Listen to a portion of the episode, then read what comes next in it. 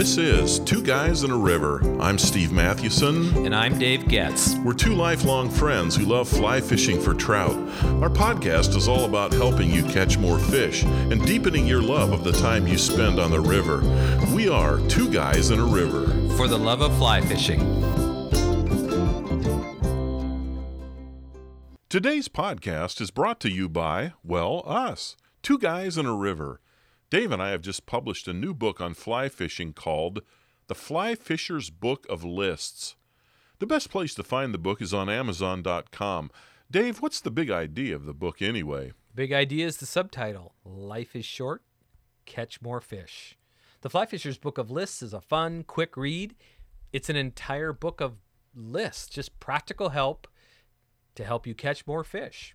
Lists include seven basic facts about mayflies, the seven nagging questions of nymph fishing, three tips when fishing streamers on smaller creeks. Even the introduction to the book is a list. It's all lists, practical, helpful, and there's a little bit of fun in the book as well. That's right. In fact, we like to say that the book is uh, like a bag of potato chips. You reach in and grab a handful, and then another, and then another. I don't think you'll put the book down till you've consumed perhaps 4,000 calories. Dave, it's a lot like you eat potato chips. I felt a little bit of judgment in that. I'm sorry, but seriously, order the book from Amazon. It makes a great gift for fly fishers young and old. Recently, I met a fly fisher on the river who was mid 50s and retired. He lives to fly fish and ski with his wife. You know, it made me think if money was not an issue, would I live to fly fish? Well, today we want to explore the topic the limits of unlimited fly fishing. I mean, are there limits? Some would say no, others would say yes. I mean, how does fly fishing fit into one's life? We want to hold a conversation that raises issues and gets you thinking. And this is a more reflective piece. I mean, we're not talking today about what fly patterns to use or or how to catch large fish. Well, we'll get to that, but we're we're musing a little bit about life. When you start going down this road, it's so hard to talk about everybody because everybody is different. Good point. And certainly you and I are so different, but I think as we talk about this today, um, we probably share a similar viewpoint on this. Yeah, we do, and I think we want to say that we're we're not trying to to say, well, everybody has to think like we do. We're, you know, we're trying to raise the questions as much as we are to give answers. I, I think in a lot of podcasts, we're trying to give some answers, but maybe this is one where we're we're raising some issues. We're we're trying to think this through. I mean, this uh, this particular podcast, uh, I don't know exactly where it's going to go. To you, Dave? I don't. And I did write that piece uh, on our site called "The Four Retirement Myths." Uh, yeah. I think it was called the Four Fly Fishing Retirement Myths. Yeah. And one of those is that I will have more time when I retire. Yeah. And that may or may not be true. Right. But another mm-hmm. myth may be that I will do unlimited fly fishing when I retire. Huh. That's interesting. And given health and all those things, right? Right. So, mm-hmm. but I think everybody's different. Everybody sees the world differently. I think everybody's life has been different up to this point. Yeah. And whether you're in your 20s or whether you're in your 50s or 60s or 70s, you may have had a job where you really couldn't get out and didn't have flexibility. Right. So retirement means something completely different to you yeah. than someone mm-hmm. like me who owns my own business you know, I can take yeah. a Monday or Tuesday right. off and, and, and work mm-hmm. things around my schedule. So let's go down into this topic and see what happens. Yeah, maybe we can start with this. We kind of kind of flip it around and and ask, when does fly fishing become work? I mean, that, that may not be the first question that comes to our minds when we think about the limits of unlimited fly fishing, but I, I think it might help to explore that side of it. Are there times when fly fishing becomes work? as I think about guides, I think in my 20s, I probably would have thought, man, if I could just be a fly fishing guide out of Bozeman, Montana. Yeah. And I've had guides who were 22 years old and doing what would have been my dream, right? And by the way, they were all terrific guides. Mm-hmm. And but yeah. if if you've done any uh, work with a guide or taken a guided trip, you realize how hard they work. Oh yeah, they really and do. To me, in that instance, being a full time guide, you can't. It's really not the same as saying full time fly fishing because you're actually more like a server in a restaurant than you are right. anything else. Oh, you are. You know, Dave, you and I have a really good friend in Bozeman who is uh, who's owned a fly shop, who's been a, a fly fishing guide, and he is really good. And, and it's interesting because one of the things that he enjoys when we go out together with him is that he doesn't have to be a guide. He, he can just fish, and I see how much he loves to fish, and I think, man, must have been some pretty tough days on on the river when even if he had great clients, they're catching fish.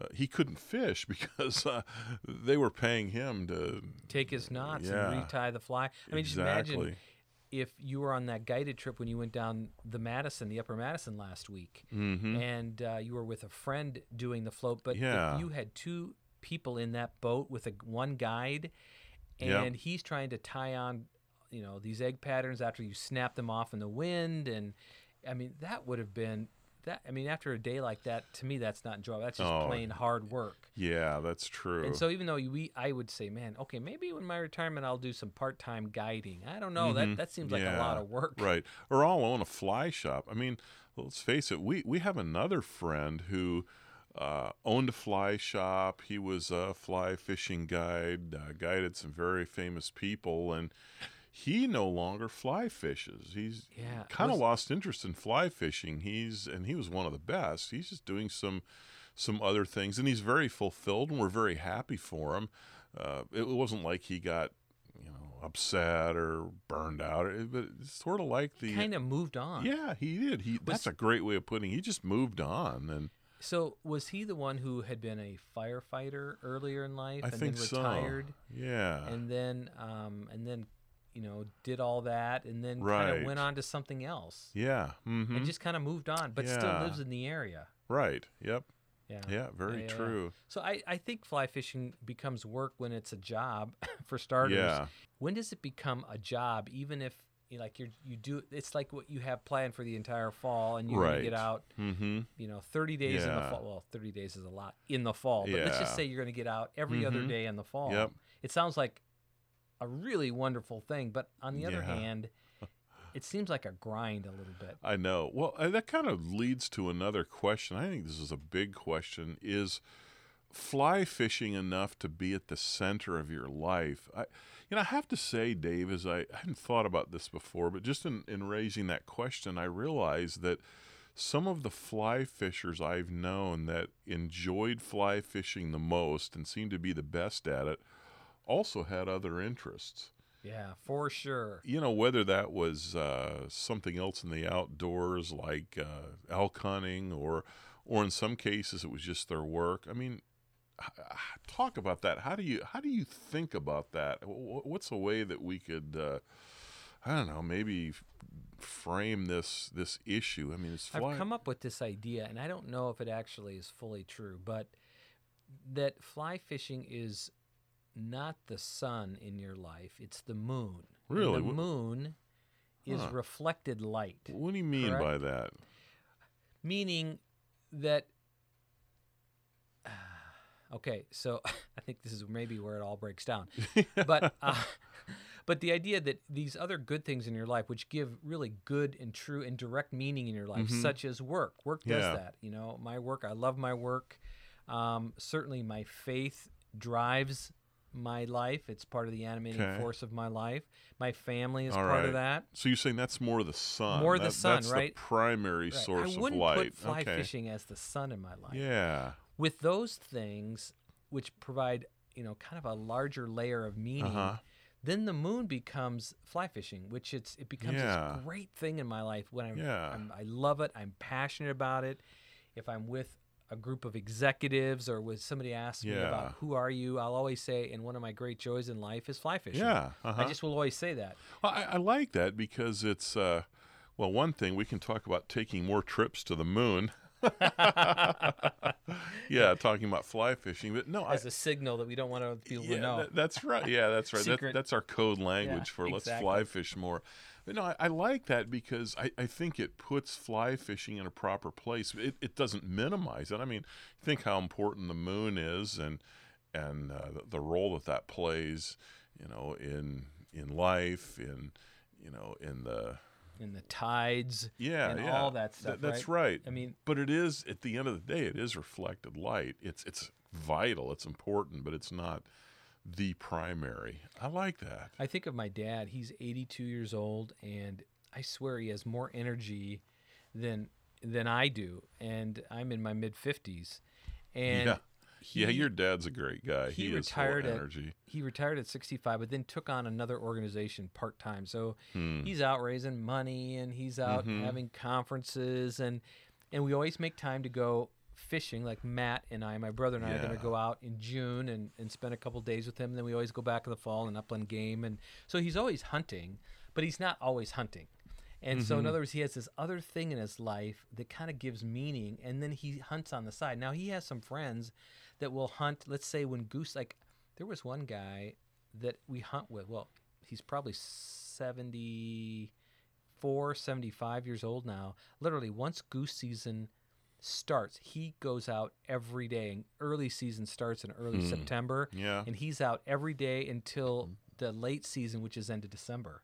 Mm-hmm. And I don't know how he does it. He has a dog. He has a big truck, and he has a um, a big trailer with all his decoys. He has every piece of gear, and to me, it's like a job. Yeah. And mhm. I find that when I go back and hunt upland game, pheasants and ducks and geese in the fall, after about day 4 Mhm. I'm kind of exhausted. yeah. I'm like, yeah. you know, I've been up early Mhm. for four days in a row. I think I'm ready to Yeah. go back home. Yep.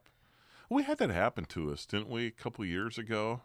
Remember one of the trips we took to Bozeman? We had five days scheduled. Yeah. And it was mhm. like one of the first times we had done like full five days. In other words, Yeah. we were there a day before and then we left the next day. So we had five full days of fly Yeah. fishing. hmm And we had really a good week. We did, and four full days. In fact, we hiked a lot, didn't we? We went into Tower one day. We hiked into Fan Creek one day. We fished 16 mile. Yeah, 16 mile. And then the final day, or the fourth day, we thought, oh, this will be great. We just need a little break. We had a float plan, but uh, but the the guy that we fished with uh, took us on the. You know, we're going to fish the Upper Madison, but it was so warm that he said, "Let's do the stretch. It's right near Ennis. What is that called? I have no uh, idea. I know what you're talking about. yeah, Which, but and we had to row all the, across the lake to actually take out. Remember right, that? yeah. But where we fished, you couldn't fish from the boat. You used the boat to get you from one nice run to another. So it was a lot of man. It was a lot of uh, walking that day on boulders and. Yeah, it was. Well, I remember the day before. I was after 16 mile, you know, hiking down in and back up a couple times. It's like I was so tired, and and then the, the next day, the float that turned out not to be a float. Yeah, it turned to be wade fishing. yeah. Is what it So was. yeah. So what did we do that fifth day? you know, we said, you know, we're leaving on. So that was Thursday. So Yeah. the, the last day was Friday. We said, you know, why don't we, why don't we just like sleep in, chill out, go Yeah. out for breakfast, maybe Yep. see a couple people out there, right. and then go out for dinner done. at the Yeah, Oasis. that's It's pretty right. much eating Yep, pretty much all we right. did. Um, Uh, and so by the end of the day, it, it was it was restorative. It was. Yeah. And I and looking back, I don't I don't think you know I should have we really should have taken advantage of that day. We were spending all Mhm. this money. We Yeah. should have just fly fished one more day. I think I kind of had my fill. So I think when you're asking these questions, then that says to me that I probably would not like a life in which I could fly fish every day. I have to agree with you. Now, I'll say this, and I, I think you'd agree with me. I, given where I'm at in my current situation, I'm, I'm very happy with what I get to do. But yeah, I'd love to do more if I could squeeze another five days or 10 days of fly fishing a year. Oh, yeah, I would do that. Uh, believe me, I haven't reached that. that Saturation. right, the yeah, saturation point. But, you know, too much of a good thing takes away the satisfaction. So I got to tell you, Dave, yesterday I, I found out, thankfully, that that Portillo's, are you familiar with Oh, Portillo's? man, it's a big brand here in the oh, Chicago Oh, area. it is. So I got to tell you the story. Best French fries in Oh, the United States. It is, and the best chocolate cake. It's to die for. By the way, the hilarious part is Dick Portillo, and the restaurant. Well, let me finish this. The restaurant celebrated its 54th anniversary yesterday, and so their chocolate cake was on sale for 54 cents. Now, I'll come back to that and make my point. But I got to tell you this you know what I read a while ago about Dick Portillo? I mean, he's in his 70s now. When he first started his, it was a hot dog stand. And, and that led to, you know, these restaurants around the Chicago area. Now it's going to be franchised. There, there could be a Portillo's in your area. I, I certainly hope so. Oh, wouldn't Oh, that be. Wouldn't that be great to fly fish and then go to Portillo's afterwards to eat? Oh man, And their their hot dogs Yeah. have this special taste to them. Yeah. The Chicago hot Yeah. dogs and the French fries. I'm Yeah, serious. they I, do. I've never tasted better French fries. But here's the deal: when he first started out, he, he didn't know how to cook.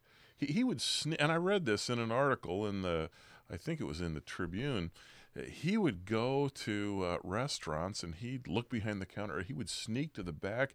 He wanted to see where they were ordering food, how they boiled their hot dogs. He couldn't even get that right. How they would steam the buns because, you know, the the ones that he was serving were like rock hard or something. And some of the places would shoo him out. You know, guy, you can't be back here and and now he's got this amazing restaurant. Anyway, the point I was desperately trying to make before I interrupted myself was, so I went yesterday. They had 54 cent pieces of chocolate cake to celebrate the 54th anniversary, and I mean it was packed. And there was supposedly a limit of one. Well, I got the gal to sell me four because I wanted to take some home, and my grandsons eh, almost ate it all before I could get a piece.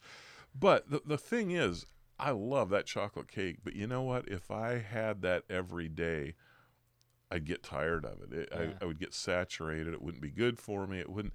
And I almost think it, it's it's hard- it's hard to maybe imagine having this problem, but I, I think there could be a, such a thing as too much fly fishing, where if if that becomes uh, maybe the the center of your life, that the sun in your life, and, and there's no other pieces that, that that's interacting with, yeah, it really wouldn't be the same. Well, I think the reason we're discussing this today is because of all the conversations we've had through the years.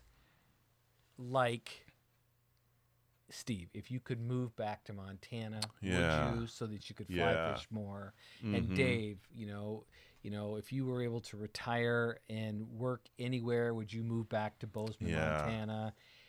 And the and the question, the answer always is first yes, and then upon reflection, you're like, eh, maybe not. Yeah, I, and I was just back there, and I, I love it. It was a great experience. But wow, I have a good life here, and, and there's certain amenities and certain things, and, and even you know related to work and family that boy, th- this is the center of the universe now for me here in the the, the north suburbs of Chicago. Never thought I would say that. Yeah, it's hard to hear, Steve. yeah, I know. Yeah, well, you're here too. I Don't, know. don't don't you want me to say that? Yeah, I know. I'm in the western suburbs. It's so much better over there. yeah. Oh man. But no, as yeah, in the same way, if I could go back and live there, oh yeah, that would be great at one level. Great people, great life there. But you know, on the other hand, uh, fly fishing is not the only piece of my life. And, and I guess from the I saw this from the other side. I, I saw people move in who moved in to fly fish, to hunt, or to ski. And part of it was they some of them they were so busy making a living uh, just struggling to make a living. They couldn't make it happen. Or some of the guys who moved in, I think of another, a second retired firefighter who moved there to fly fish. And it's the same thing he did. And it's kind of like he reached the saturation point and, and, and now he's uh, he's just working on a on a ranch. He he's enjoying driving tractor and fixing fence. He doesn't need the money, but he does that because for whatever reason, that's more fulfilling to him now it than helps fly him manage fishing. meaning in his yeah, life. he's just moved on, and that's, and I don't know. I I don't expect that I'll ever move on from fly fishing, but I think one of the reasons is because I don't think I'm going to let it become the the sun in my life. To use your analogy, which I like, I think it's going to be as long as it's that moon. You know, very vital, very important, but not not the most central thing in my life. I mean, yeah, like you, you know, my faith, uh, my my family, the the work that I have. Uh, you know, I, I love that, and, and the fly fishing is a wonderful piece that's restorative and refreshing and and gives meaning to all the rest. But if I looked at that as the sole piece of meaning, I think I'd be like a lot of people who I saw move to Montana, and it just didn't. It just didn't work. Either they couldn't pull it off, or the, or they could pull it off, and they found It wanting. this is not enough. Yeah, It's just kind of empty. Yeah, Right. absolutely. To so. me, that would be tragic Yep. if I ever found either upland game hunting or fly fishing empty. I mean, Yeah. I mean, that would make me so sad. Yeah. Oh, that's and, true. Um, and I just wonder if you know too much. There is such a thing as too much. I of think a, so. A good thing or a reflective. Yeah. Well, hey, maybe one final thought, and I hope everyone listening is tracking with us. You know, we'll we'll get back to some of the how-to and and those pieces, but hey, it's it's it's good, and I think it's fun to have a conversation like this once every while, just to step back. Uh, maybe a final question, Dave. Something you said recently made me think of this, but how does gratitude uh, shape this whole issue? You made a comment about gratitude that I thought, wow, that that's uh, that just nailed it. I don't know if I can remember what I said, but you know, I was thinking about my life, thinking, um, and I would, I personally, right now, wish I could have another five to seven days. Right. Yeah, I do too. Um, I, I'm not at capacity. I'm not. I'm not at that point No. where I'm sated in terms Well, of I'm my not fly either. fishing. No. Uh, I've got two kids in college. I've got a, a high school teenager, and I've also got an eight-year-old. So, and I've got a business that has me going 24/7. So I'm just not in that place where I can even do more at this point, both both time-wise and, and probably also financially. right? Yeah, there are just mhm. limits, right? Yep. You can only do so much. Yeah. But I do think this idea of gratitude, of being thankful for the moments that I do get on the water. Yeah. And every time I go out, I'm just, um, I, am starting, not always, but I'm more appreciative. And I think it's helped me actually savor the day, Yeah. enjoy the day more, and not consume it. And I've talked about that Yeah, before mhm. this idea of consuming more and more and more and more. And to me, that becomes empty Oh, that's and so true. and maybe it's a function of just getting a little bit older and seeing some of my friends now pass away Mhm. um, and we're only in our mid 50s but um, you know you start to realize these days are just really gifts and they're really wonderful days and Mhm. and instead of trying to wish for more maybe Yeah. it's like how do i enjoy the days that i have Mm-hmm. more and maybe that's just a function of second half of life i don't know I think that's uh, a real key. Uh, our, our level of enjoyment and satisfaction, I think, is in direct proportion to our gratitude. You know, when you're you're grateful for things, you you tend to appreciate them more, and and it really works against that sense of entitlement and. And I think it, it does it helps a lot with contentment. You know, people who are content you show me a person who's content and I'll show you someone who's who's grateful for what they have and I think that's part of my adjustment even to this area is I I'm grateful for what I have here in the Chicago area. I'm, I'm grateful that I can go back to Montana, you know, usually for seven to, to ten days a year to fly fish. that's actually a lot it is. In fact, sometimes I feel like I do more in seven to ten days uh, than than I did a whole year when I lived there because you got the pressures of life and yeah. you know even last week like well I did it one day and then it's, I don't I didn't have to rush home to a you know a board meeting or or to some you know to some kind of issue or, or pressure it's just hey it's just I'll get to do this again the next day so yeah, that's a that's a great point. I I guess maybe what we're saying, maybe a final thought here. I think what we're saying is fly fishing is not the sun in our life, but it's the moon. It's reflected light that we enjoy because of the sun, which for us is our, our faith, our family, our work. Uh, yeah, fly fishing is a vital pursuit. We, we absolutely love it. Our, our friends know that we're fly fishers. But ironically, all of that is because it's secondary rather than at the very center. Yeah, that that probably captures it best. It's not at the center. Yeah. And by the way, I'm certainly not judging those of you who would say that No, and by any stretch. and I know we have Um, some guides who listen. They're good friends. That that my sense is they just absolutely, you know, love what they're doing. They figured out a way to make their hobby, uh, their their life's work. it's almost like a jobby, yeah, a cross between a job and a hobby. yeah, exactly. But I think if you're a good guide, it's because you really understand service. There's yeah, a sense of mhm, humility that you have. You understand Mhm. how to Yep. make a client um, have a really, really Yeah. great experience. That's a great point. It's more than about fly fishing. because as a guide, you're not fly fishing when you're out guiding. the great glides create experiences. yeah, they do. And um, and we've had a lot of great Yeah. guides through the years. So we're not trying to tell you how to think today. We're we're just trying to raise some questions that uh, maybe will help you. Maybe if, if if we can encourage one thing, it's being grateful for the opportunities that you have, and yeah, wishing for more, working for more within reason, but. Uh, but uh, being thankful for what you're able to do, and and uh, you'll you'll appreciate that. You'll be content. You'll be able to savor those moments. Yeah, I, I will say that uh, last year I thought we had such a great year ending the year. We went to Mhm. Montana for four days.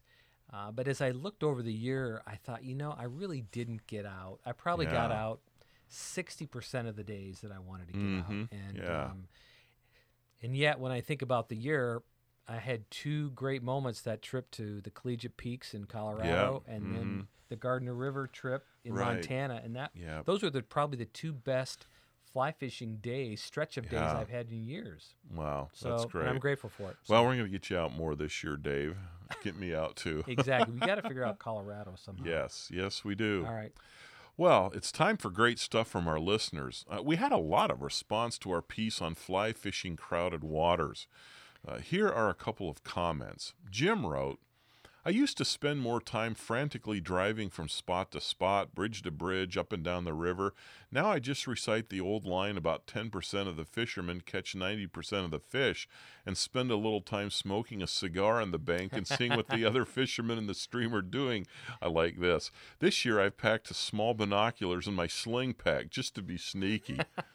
so that that's the way to handle it, isn't Absolutely. it? Learn you know, from it watch and crowded. Well, then then watch others. You know what? Stock. My wife would love that. She loves to watch people, and you know, we go to a major league baseball game, and I'm intent on the game, and afterwards she'll say, "Hey, did, what did you did you see that couple across the aisle, Missy?" And she'll tell me their life stories. Like, how did you find out about that? So anyway, yeah, that's uh, uh, that kind of makes sense with what Jim said. Uh, hey, then here's another one. A guy named Dave is actually my brother. Commented on our post. On crowded streams, I also like to fish places that no one else thinks to fish, places that don't seem like they would hold a trout for whatever reason. That is, too shallow, too small, too close to the road. Uh, these places often get skipped over by fishermen, fisherwomen for the more likely looking spots. Boy, for sure. Yeah, that's a, that's a good piece of advice, and I think we've we've caught fish in places like that that you just assume well everybody has fished this, and no, maybe they haven't. Well, that's going to do it for today. P- tell us what you think about the limits of unlimited fly fishing. Yeah, this was a little softer topic today, a little more philosophical, kind of thinking about your life. Uh, we'd love to have you comment. Go to two twoguysinthe-river.com and uh, comment on this podcast link. Is there such a thing as too much fly fishing? Uh, why or why not? And is the fly fishing uh, pursuit the, the sun in your life, or is it more like the moon? Uh, primary or is it secondary? You can find Two Guys and a River pretty much everywhere Instagram, Facebook, Twitter, iTunes, Stitcher. And of course, you can visit our website, twoguysinthe-river.com. Each week we publish a new episode and a new article, so be sure to go there to find out what is our latest episode and latest blog post. Well, thanks again for listening. I'm Steve Mathewson. And I'm Dave Getz Until next time, we are Two Guys on a River. for the love of fly fishing.